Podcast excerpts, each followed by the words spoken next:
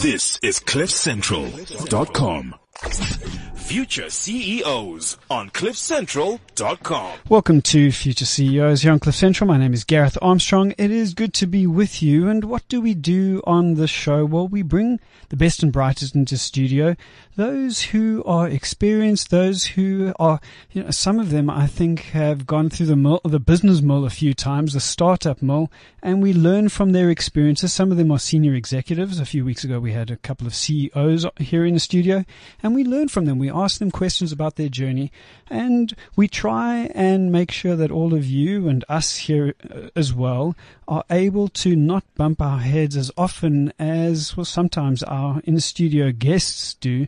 Uh, Simon, Daniel, uh, have you guys bumped your heads a few times? Not yet, actually. Okay, well that's a good thing. a, bunch, a bunch of times. A bunch of times. yeah. Well, um, elaborate a little bit on that, please. Um, well, I mean, I've I've done quite a few things in in my career. Mm. Um, some have worked, some haven't worked, um, and I think that's useful. I think it's useful to have a, f- a couple of failures or, or speed bumps along the way that you can learn from. Mm.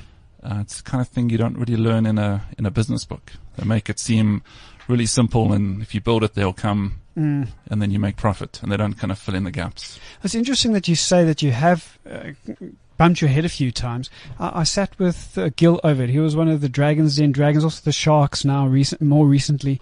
And he described how if he could choose between two entrepreneurs, one of them never having failed and one of them having failed, he would pick the person that has failed a few times. Uh, albeit they have to have picked themselves up. Uh, how do you feel about uh, the idea that you haven't quite uh, bumped your head just yet? Yeah, it's a, great question. And I find that when I'm trying to decide um, sort of who to learn from or what books to read, I tend to gravi- gravitate towards books about people and their failures um, and stories about failure Mm. more so than success. So one example would be um, Nick Harry, the socks guy, um, Mhm. and his recent book, uh, Do Fail, Learn, Repeat. I think that's the name Okay, yeah. and he talks a lot about failing and how that's the best way to learn. And so I really enjoy learning from people who have failed and learning what not to do. Often you hear stories about people that have been successful, um, and they they probably struggled along the way and probably failed along the way and hit a Mm. lot of speed bumps, but they're such distant memories um, that they sort of don't elaborate and give much detail, and it's difficult to learn from that. It is difficult to learn from that. And I think because the devil is often in the detail and the learning is in the detail. Exactly. And so I love learning from people. Um, and, and there was another book, um, actually by an American guy who started a fintech business similar to ours who failed. Mm. Um, in the space of three years, he built a huge business with, um, you know, a, uh, book of over $300 million, I think it was, Wow. in three years. Um, and then everything came falling down and he wrote a book and he didn't write the book after he had then gone on to be successful on a new business or anything. He wrote the book straight after he failed. Mm. And I found that to be incredibly refreshing compared to many other business type books that I've read because the sort of, um, the failure was still so raw and fresh in his mind. There was also a bit of a kin a kinship I think you must have felt because it was a very similar business. Uh, Simon, let's let's stop and, and just introduce who who everyone is here in the room. Uh, who would like to go f- go first, Simon? Sure. So I'm the the co-founder and CTO, and um, Yeah. Um, Dan Goldberg, uh, I am the co-founder and CEO of Bridgement. Okay, Bridgement. So let's let's have the CTO version, of the thirty second uh, called the elevator pitch of of what Bridgement is, and then let's go with the CEO version and see how how well they correlate. Here we go. This is the this is the interview test.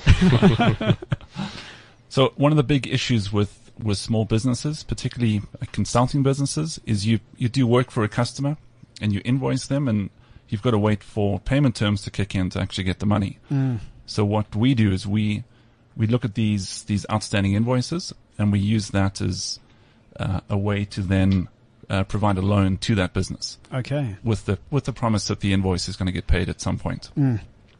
Uh, how accurate was that, Mr. CEO? S- Spot on, spot on. I mean, maybe, maybe just to add a little bit more, more detail.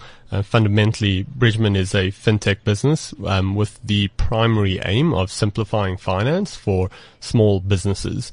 Um, it's very difficult for small businesses to access finance in South Africa. I mean, it's a global problem, but it is particularly difficult in South Africa. Um, you know, you a business can spend five weeks applying to a bank, um, you know, uh, to get a loan and usually get turned away. Um, and they just don't have the time to to spend applying for those loans. And it's also, um, you know, it's uh, most of them are not getting access to that finance that they need. Um, and so we, uh, you know, we're trying to solve that problem um, with, you know, quick online paperless um, finance for, for SMEs. And, and Simon uh, alluded to our first product, which is an invoice-based product, where essentially we give advances on invoices that uh, SMEs are waiting to get paid. Yeah. So it's essentially underwritten by the promise that there will be payment. Precisely. which has its own risk, but you bear that risk, um, and you're you're helping SMEs with this the the ever present burden and problem of cash flow. I think that's Exactly. the answer, right? Exactly. Sure. So, Lee, uh, where I want us to go um, is not so much on the business side. I want to understand the dynamic that exists here, because it's one thing to start a business, it's another thing to to start and run a business with a partner. You guys are co-founders, except you've also got a bit of a staggered uh, entry into into the business, Simon. Um, let's let's talk a little bit about where this business came from, how the idea came together, and then I'm interested in this dynamic that you guys have. Yeah. So maybe I should uh, start off talking a bit about where the the idea came from and, and sort of my background. Please. Um, so, I mean, firstly, I've I've always been a a tinkerer, problem solver, uh, a maker. Um, but I've also at the same time, you know, and, and that sort of led me down this path of engineering. So I went to, to WITS and studied biomedical and electrical engineering. Um, but I was also always interested in business and finance. Um, and so I ended up going. So I just want to Yeah. interrupt you there on, on that point. But how did you how did you move into a, a focus though, or, or, or have you not? No, no, it's a, gr- a great question. Um, so towards the end of university, I realized I'd never wanted to practice as an engineer as much as I loved Okay, technology. I was interested in building technology businesses as opposed to, you know, being an, uh, well, practicing as an engineer. And so I realized I needed to learn more about finance and about business. Um, at that stage, the sort of extent of my financial knowledge was probably matric accounts. Interesting. and, and now you're you're running an organization that assists with finance. Interesting. And, and by the way, I, I, I mean, just having taken accounts in school has been hugely valuable, Mm, hugely valuable. Anyway, so, so towards the end of engineering, I realized I needed to learn more about business and finance. And so I went to work for one of the top tier management consulting companies, one of the American ones that, um, whose name has been in the news a lot recently for all Sure. the wrong reasons. Yeah, okay. Um, uh, Bain, uh, Bain and Company. okay. Yeah. Um, but, uh, you know, I got a, a lot of valuable experience there and they, um, stuck me pretty much in their finance division. Um, so I was consulting to banks and other large corporates, both in South Africa and in Nigeria. But you don't just walk into Bain though.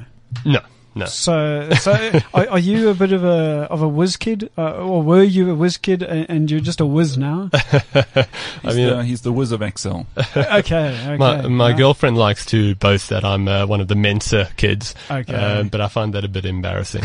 um, yeah, it's uh, I always uh, you know I've always just loved learning and love understanding how things work, um, and so uh, you know working at Bain and working in finance, consulting to banks and other large corporates. Um, I really got a first-hand view um, or insight into how banks operate. Um, and the other interesting thing is, you know, when when you see a bank in on the back end running off Excel spreadsheets, it really just screams opportunity. yeah, it really does. yeah. Wow. Um, and so it was really at that point where, you know, I realized I've, uh, and this was probably about two years in, I realized, you know, it's time to, to start my own thing. I have this newfound passion or interest in finance. Um, I still love tech. Um, you know, fintech is, is the route to take. And so I left Bain to join some other guys that I actually studied with, um, to start another fintech company, um, which is still running and, and doing really well. And that is a sort of fi- uh, a financial regulatory compliance Okay. startup. Bit of a mouthful, but essentially it's solving the problem of FICA. Sounds much more boring than uh, Bridgement does. Uh, exactly. I mean, as sexy as regulatory compliance sounds, Thank you, Daniel. Simon, a, a little bit about yourself, and, and then what I'm really interested in because you you are regarded as co-founder, except you came in much later than Daniel. Uh, so let, us talk about your background and then a little bit of that as well, please. Sure. So I'm, I'm very much focused on the tech side, um, and it's always been a it's always been a passion of mine. Okay. Um, and I think being being a, a little little bit older than Dan, uh, it just meant that I grew up in a, a time when you had to put more effort into the computers. You Mhm. couldn't just click a few buttons and have kind of servers appear and things like that, uh, which was a good time to get involved. Um, but actually, after school, I, I studied chiropractic for a few years. Okay. So I'm a I'm a med school dropout with the air quotes around. Okay. Uh, med school. yeah, yeah, lovely. Um, but then after that, I I went into into tech, um, and I've been very much involved in, in very much hands on. Mm. Uh, I'm not a I'm not someone that strives to get into management or anything like that. Sure. Okay. So Um, you, uh, if, if I so- may use a, you're the nerd. Um, Oh, exactly. Yeah. uh, which, which is a great title to have. sure. Yeah. Yeah, definitely. And then, so how did this relationship then come about? good, good, good question. I mean, uh, from the outset, um, you know, as I started Bridgement, I realized I needed a founder or co-founder, I should say, um, or two. I think the chances of success are so greatly improved or increased when you have multiple guys trying to track, tackle the problem and just be sounding boards for each other Yeah, yeah. and bringing different skill sets and ideas. Um, you know, I realized was so critical. However, I was unable to find find the right person at the right time. Um, you know, I saw there was a, a massive opportunity in the market, and so for the sake of sort of not missing it and getting going, I initially actually just worked with a contractor. I hired a contractor, Which which feels like it could be risky. massively risky. I think I was able to mitigate that risk because of my experience in tech. And so I was able to really see what the guy was doing and not just having to take his word for it. Um, and that sort of enabled me to continue, um, you know, pursuing this goal of getting this fintech business up and running. And I never ever stopped looking for that co-founder. So I spent a good year, year and a bit, um, meeting with different people, just networking, trying to find the right partner from a tech point of view. And uh, it was actually a, a mutual friend that that made an introduction, and we hit it off pretty quickly. Um, and yeah, I haven't looked back. It's been amazing having him on board. Yeah, we, we've had um, interesting conversations in studio between co-founders before, and w- what we've realized is that it, it actually is a relationship, much like a marriage, um, and there can be so-called love at first sight. and is that your experience, uh, Simon? What do you mean that it's all downhill from the first meeting? yeah, probably not down, certainly not Daniel. But but how did you feel about being asked to come into a business? I mean, there's also an, a dynamic when you're given a certain opportunity to be a so-called co-founder, but you're not really the co-founder. It didn't originate with you. Uh, Just a couple of feelings. Sure. I mean that that's fair. De- definitely the, the the business idea and the and the initial kind of momentum came from Dan. Um, but I think it adds a lot to the to the business to have more than one one founder, It definitely does. Yeah. um, even if it wasn't a day one founder. Mm. Um, so it's it's very much for for the strength of the business and um, and continuity.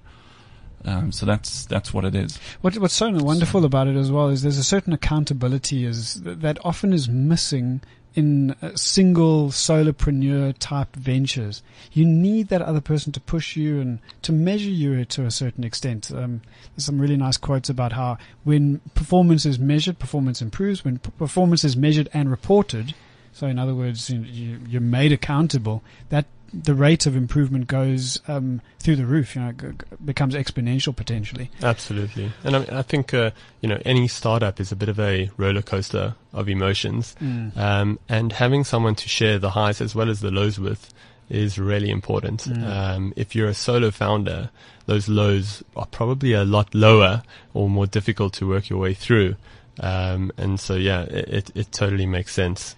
So you use the word hits it off. Which was which is an interesting phrase. How did you guys then realize that there was actually something that could be worked here? Because you, you were talking about you weren't meeting the right people, so Mm. there- that speaks to a misalignment. What had to align for you to be able to say Simon is the person? And then Simon, for yourself, why did you decide to leave what you were doing and and join Dan in this? Uh, what can also often be a risky venture or quest.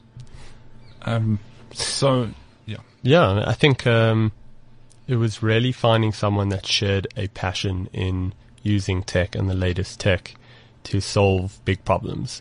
Um, you know, a lot of the guys that I'd met previously didn't really share that passion. How did, how did you know that though? Because people can, people can Yeah. use words, but how do you see through that? I, d- I don't know what it is. I mean, I think it's it's uh, just a bit of a sense that I had of Simon, but also seeing the way he had worked previously and some of the projects he had done for himself and for you know working with other people. Um, it just drew me towards him quite a lot. I thought he he would fit so well into into the team and helping helping me and us tackle the problem. And then yourself, Simon, uh, why why here? Why now? So for for a long time, I've run my own small business, and it was definitely a um, a, a, um, a new a new venture that I could I could relate to. Um, and even though the the first offering, like Dan said, is is around the invoices, uh, I mean that was a problem that I definitely faced as a consulting as a consulting business. Um, so being able to find financing without having to go via the banks, which just seems like such a punitive thing to do when you Mm. when you interact with banks uh, it was definitely something that I could I could see the see the need for.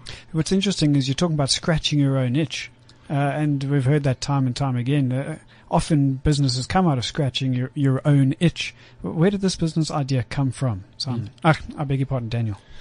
Um, so I think it was, so at my previous uh, fintech startup, it was really, you know, we had huge exposure to the financial services industry, playing in financial regulatory compliance. Yeah.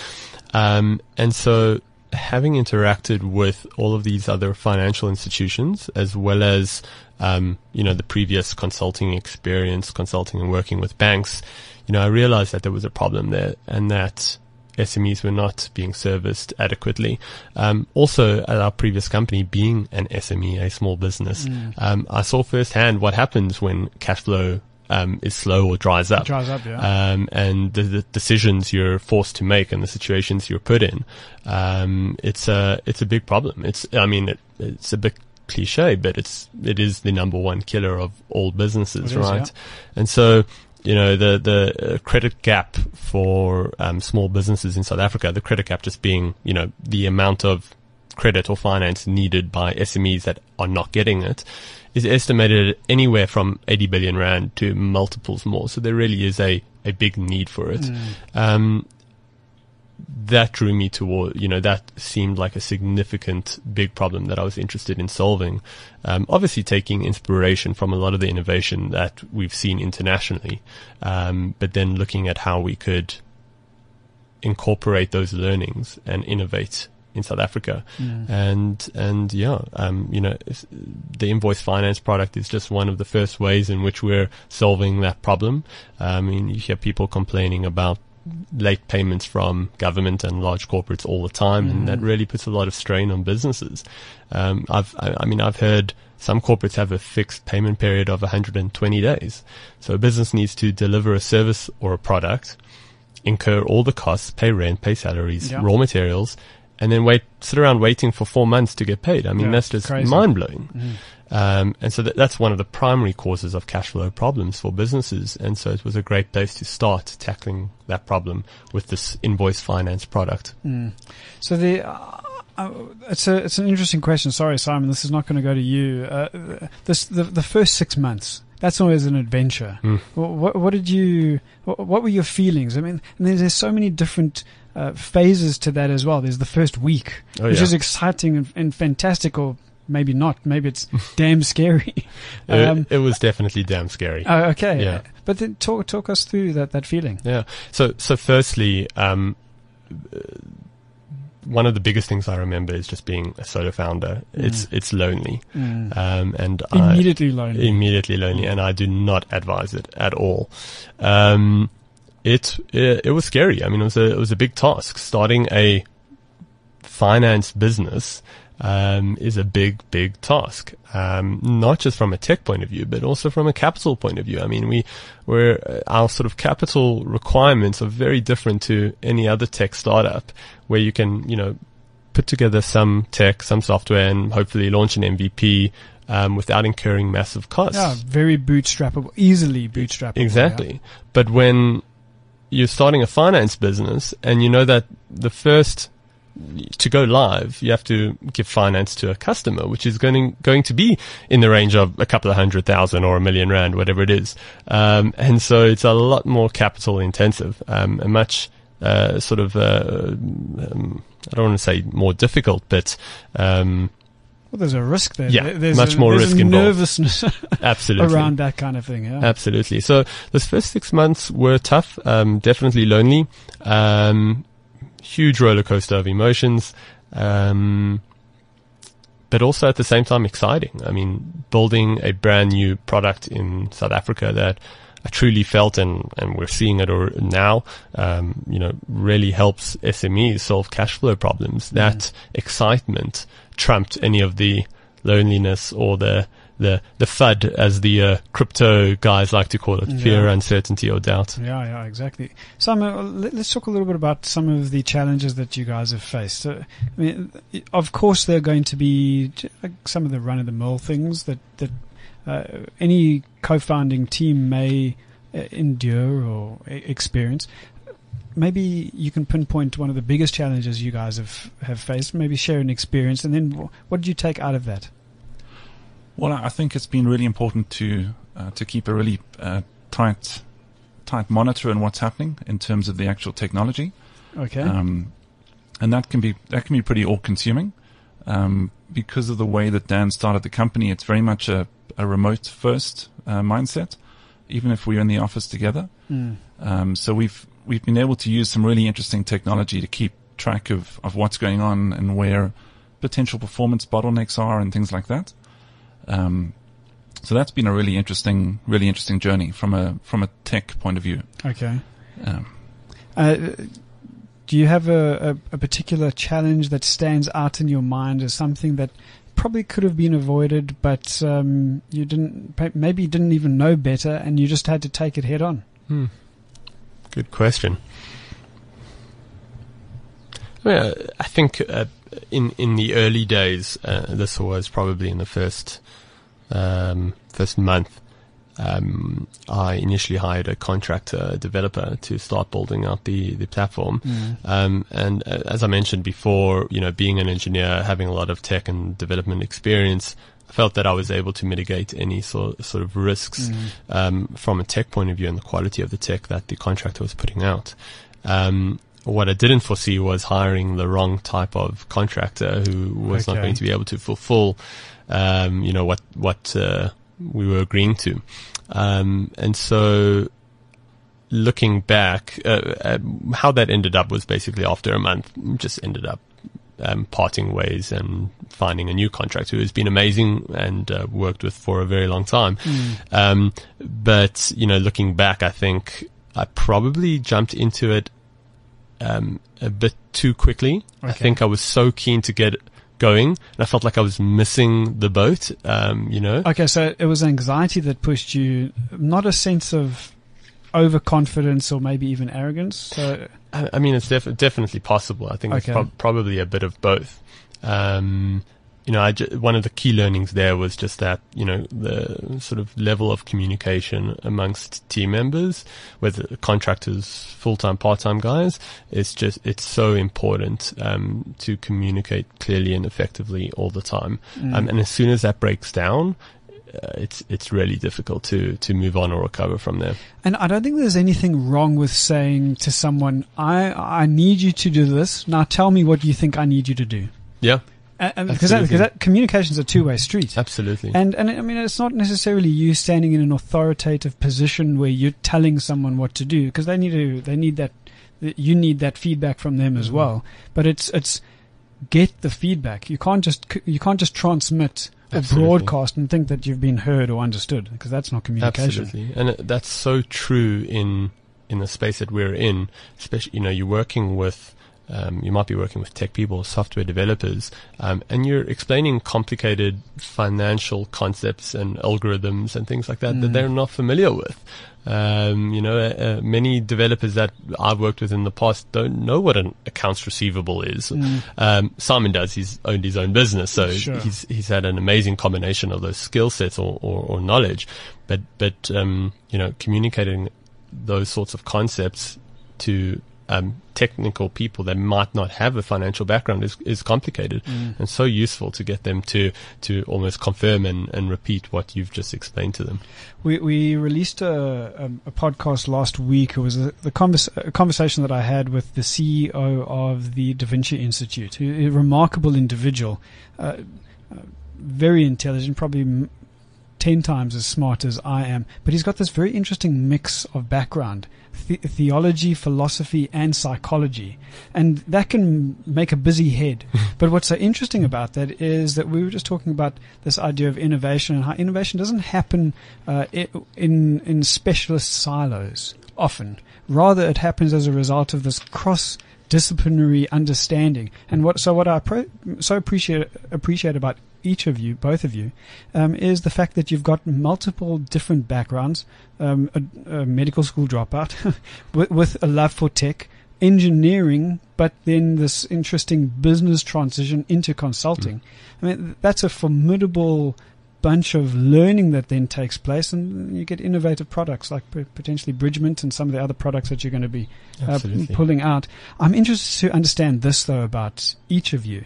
What kind of entrepreneur are you? Because there's different types of entrepreneurs who thrive at, at different points in a in a business as well. So you you've called yourself a tinkerer, Daniel.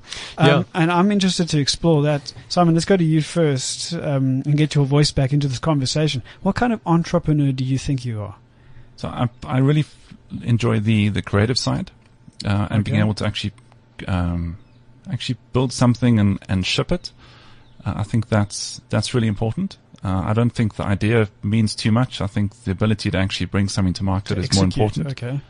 Um, that's why I always always kind of laugh when people are are wanting you to sign like NDAs Mm. before they share the idea, because Yeah. invariably the next year you're going to hear the same idea from them and they haven't done anything.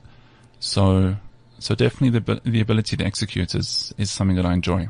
I started a business when I was, I think, how old was I, 17 or so, and I went and shared it with a mentor of mine who was a management consultant and quite a well-regarded um, consultant. Uh, and um, he said, "You need to move now. Stop, stop dreaming and using and what's the right term? Ruminating about the idea and move now because ten other people out in the world." Maybe a hundred, maybe a thousand have had this exact same idea and they're just not moving. They're not moving quick enough. So to your point, go to market. Uh, um, MVP, minimum viable product, create. And so you you're that guy. Oh, definitely. Yeah, Okay, I- I, interesting. I, enjoy it. Okay, very nice. The tinkerer. Where does that place you on the spectrum of entrepreneur? Um, so it reminds me of a book I read a while ago um, by Linda Rottenberg, who was the uh, one of the founders of Endeavor. Are you are you familiar with the I'm in- organization? I am, yes. So in the book, she speaks about four entrepreneur types, and I'm, trying to to remember what they were. I think it was a diamond, a star, um, a rocket, and a, a transformer. Mm. And in terms of those four personality types for entrepreneurs, I definitely consider myself on the sort of rocket transformer side of things. Okay. Um, examples of those being um, so so on on the rocket side, like Jeff Bezos. It's guys that are looking to reach ultimate efficiency Mhm. um, and constantly improve. Um, and transformers being like Howard Schultz and, and others who will take existing concepts and improve them. yeah, and just iterate, iterate, Exactly. iterate. Yeah. Compared to the diamonds and the stars being like Elon Musk, um, who just creates completely new, amazing things, completely disruptive.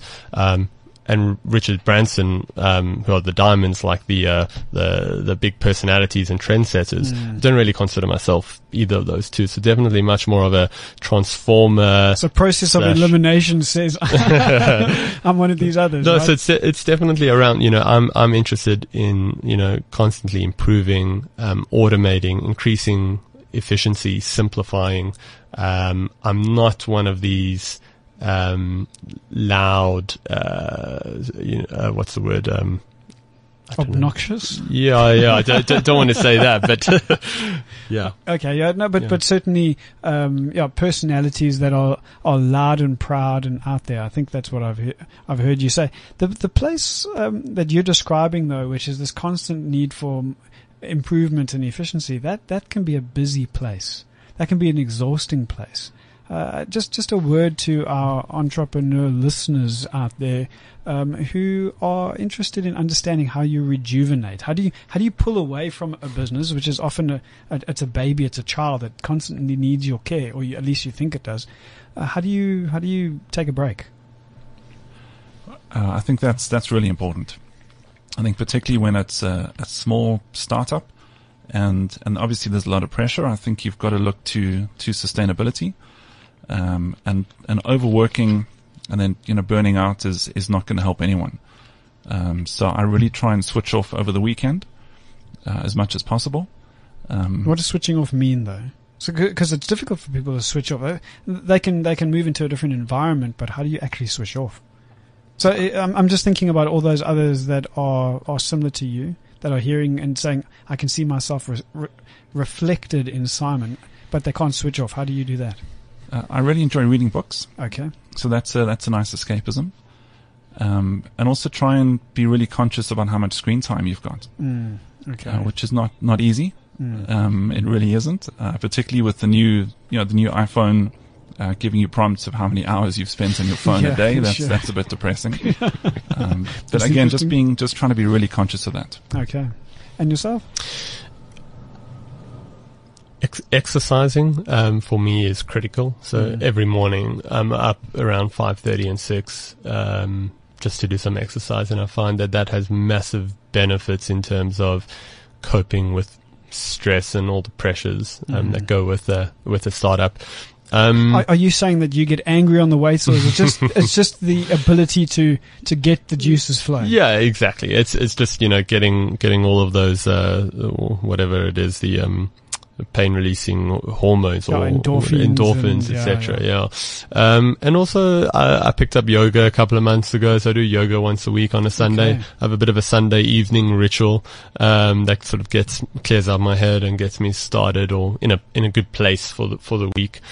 Um, Tim Ferriss is Tim Ferriss is pretty good at that, um, picking up on what people's rituals are, routines are, and then either copying or, or, or improving on that kind of stuff. Um, and it does seem that really successful entrepreneurs are those that can put some form of structure in their lives and and disciplines, boundaries. Um, we are running out of time. In fact, we ran out of time about seven minutes ago, but we just carried we, carry, we carried on going because it's been a very interesting conversation. Maybe we can do some just a couple of quick fire questions, and it's it's been a fascinating conversation so far. I'm interested to know Simon who inspires you. So who do you look up to as a either role model or an entrepreneur that you would want to be like? So I'm, I'm a big fan of learning from the, the older tech companies, Mhm. uh, like Atari. Okay, Uh, Interesting. So I think definitely getting getting motivation and inspiration from that that era is is really really valuable to me. you, you um, have presented a can that we can't open, but I'm interested to open. We'll probably do it off air and then have another discussion around why why the older tech companies and why not these new ones. We'll do that uh, maybe in another conversation. Um, y- yourself, Daniel, who, who who do you look up to and say that's that's my my north star? Yeah, um, I think sort of internationally, uh, Jeff Bezos for me, and it might be a bit cliche, but I, I It's not a really, cliche. It's yeah. uh, yeah, he's he's a I mean, uh, successful, incredible yeah. individual. I. I love what he does, and I, I feel like uh, my personality resonates a lot more with him than what someone, you know, someone like Elon Musk uh, um, and his personality. Uh, I mean, I love the work that he's doing, and he is hugely inspirational. But I find uh, Jeff Bezos is definitely that person. Um, more closer to home or locally, uh, I grew up around some really successful businessmen, um, like Robbie Brozin from Nando's and, and Ian Fuhr um, from Sorbet. Yeah, um, we've both- had Ian here in the studio. Yeah, yeah, yeah. Um, both of which are huge uh, um, sort of inspirations and, and also mentors. Yeah. Mm.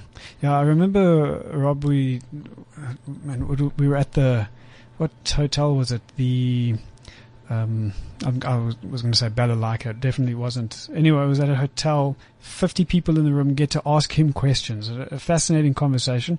And then Ian, who is also just, I mean, Sorbet has gone from from very small to very large very quickly. Fascinating guy. Thank you for sharing. Um, the book that is on your side, your bedside table. Uh, it's Guy Kawasaki's The Art of the Start. Okay, interesting. Uh, so just finished Nick Carey's uh, Do Fail Learn Repeat. Okay, Uh, moving on to some science fiction at the moment. yeah, yeah. You have you got to let some of that uh, creative stuff. Yeah, flow. stimulate some of the creative juices. Yeah. Exactly. It's am- it's amazing how when I think about all the science fiction and the movies and things that we used to watch when we were younger, and how the future is now. It's a, it's an incredible place. Uh, the worst advice you've ever received, Simon. I think trying to copy copy directly from successful people. Okay. I think you've got to take it with a pinch of salt. Uh, often that's the that's the nice elevator pitch. It's not necessarily what what actually has worked. Mm-hmm. Um, so you just got to be kind of wary of that. Mm, very nice. That's a good question. I'm struggling to to think of something. Um, Well, let's go with the best advice you've ever received. Maybe the worst uh, will come to you. Best advice you've received.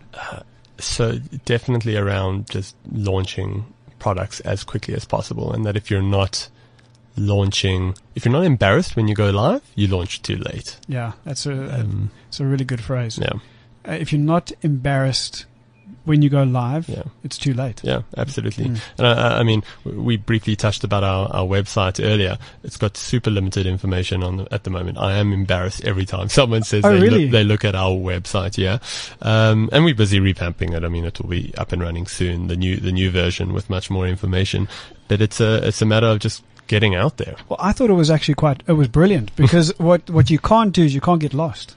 And that was what was so refreshing about it was that on many websites you can, you walk down a certain kind of rabbit hole and you, you don't know where you're at eventually or into a labyrinth. But in your case, it was, it's very plain, it's very simple. Anyway, I don't know if you should change it. okay, fantastic. Uh, what do you believe your greatest weakness is, Simon? And then maybe you can, Daniel, what, what's Daniel's greatest weakness? We won't make you do that. But your, what do you think your greatest weakness is? I, I can definitely get bored really quickly. Okay, how do you compensate for that? Uh, I was kind of hoping you wouldn't you wouldn't answer that that follow up. Okay, all right. um, I, I don't think it's necessarily a terrible weakness because Mm. I, I can I can use it to my advantage. Mm, Um, but it, it can be it can be an issue. okay. Uh, how do you, Daniel? How do you compensate for uh, Simon getting bored easily? Yeah, I mean, uh, I don't get bored easily. I, I can definitely uh, uh, stick to something for a long time. Yeah, um, sure.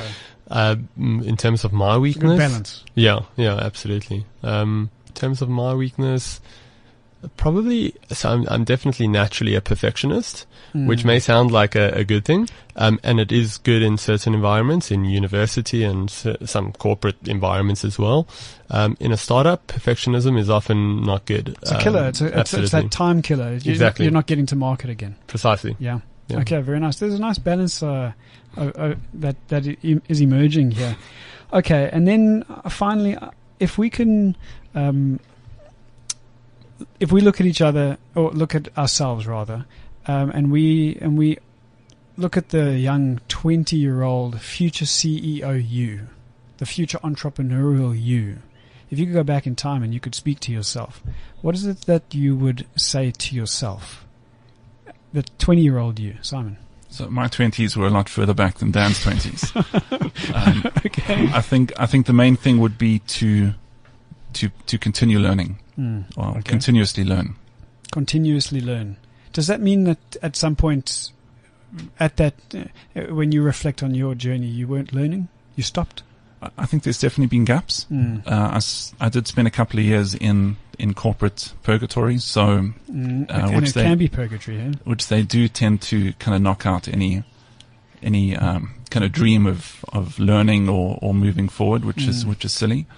Um, but uh, again, having my own business, it, it forces you to learn the whole time, uh, which is definitely something that I've I've enjoyed doing. Okay, so avoid corporates. For Avoid you, corporates. For, for you specifically. Avoid, No, I think maybe for everyone, but I mean that's a separate discussion. okay, cool. But, um, but um, yeah, continuous learning. Uh, for me, it probably probably would be two things. Uh, one is just start sooner, start earlier. Okay. Um, um, I, uh, I, I, yeah, I, I I wish I had delved into entrepreneurship earlier on. Um, you know, I, I feel like a bit of a fraud that I don't have a story about selling toys at high Oh, school. yeah. You know, like most many other entrepreneurs do have. Mm. Um, so I wish that I'd sort of started just earlier, not necessarily in school, but but um, definitely earlier on in my career. Um, yeah, and I think also, you know, in the early stages of the business, um, you, you see a lot of stuff happening, and your, uh, you know, those the roller coaster of emotions that I spoke about. The highs are are pretty high, and the lows are also pretty low. And I, I think I would just tell myself, you know, whatever you, you think is, you you might, may think something is so important or so critical and is always, you know, really bad if something happens, whatever. And the majority of the time, a year later, it's just, you realize like actually, um, you shouldn't have been worrying about that. So if I could go back, I would say, you know, don't, don't worry so much about those things. Mm. You know. Okay, start start earlier. Don't worry about some. Don't sweat some of the small stuff. I guess you could use that little that phrase. Sometimes the small stuff doesn't feel like small stuff in the moment, though. Exactly.